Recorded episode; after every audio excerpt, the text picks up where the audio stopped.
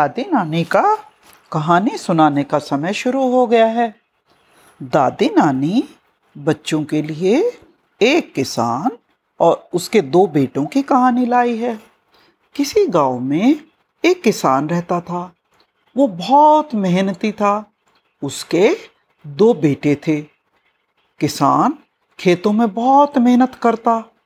मेहनत करके उसने अपनी ज़मीन भी बढ़ा ली थी। और वो अमीर हो गया था। समय बीतने के साथ किसान के बेटे जवान हो गए। अब खेती का काम तीनों मिलकर संभालते थे। कुछ समय के बाद किसान बूढ़ा हो गया। उसकी तबीयत भी ठीक नहीं रहती थी। वो हर समय इस चिंता में रहता था कि यदि मुझे कुछ हो गया तो कहीं ये दोनों भाई संपत्ति के लिए आपस में लड़ाई ना करें। किसान ज़्यादा पढ़ा लिखा नहीं था और उसे वसीयत के बारे में भी कुछ नहीं पता था। आखिरकार उसने बंटवारे का एक उपाय सोचा।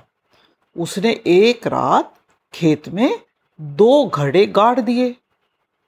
कुछ दिनों बाद किसान की तबीयत खराब हो गई। अपनी मृत्यु को निकट आया देखकर उसने दोनों बेटों को बुलाया। उसने कहा, मैंने खेत के दोनों कोनों में एक एक घड़ा गाड़ दिया है।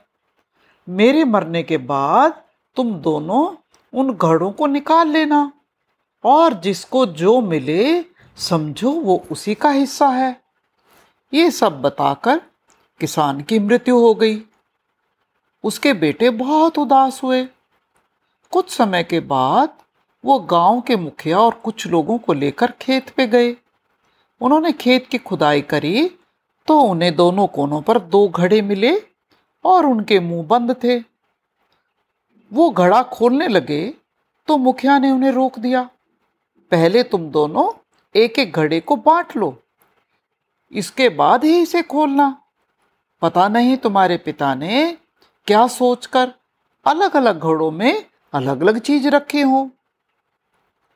तो अलग अलग बांट के ही अपने अपने हिस्से का घड़ा खोलना।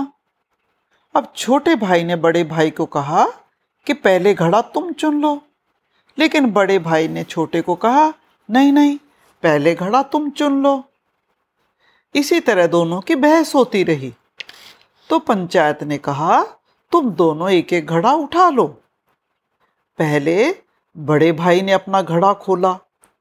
वो तो बहुत खुश हो गया, क्योंकि वो तो सोने और जेवरों से भरा पड़ा था। वो खुशी से उछल पड़ा। उसके बाद छोटे भाई ने अपना घड़ा खोला।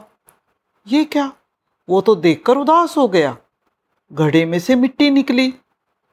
उसने सोचा, ये क्या मेरे पिताजी मुझे प्यार नहीं करते थे?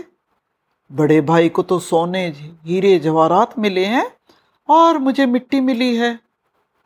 अब वो चुपचाप खड़ा रहा। उन दोनों भाइयों की बात ये समझ नहीं आ रही थी कि उसके पिता ने इस घड़े में मिट्टी क्यों रखी। ज़रूर इसमें कोई ना कोई भेद होगा। दोनों को कुछ नहीं समझ आ रहा था। दोनों वहाँ के राजा के पास गए और राजा के सामने सारी बात रखी। राजा पहले तो सोच में पड़ गया और फिर सोच के बोला, ये तो बहुत साधारण सी बात है। तुम्हारे पिता ने अपनी जायदाद का बंटवारा कर दिया।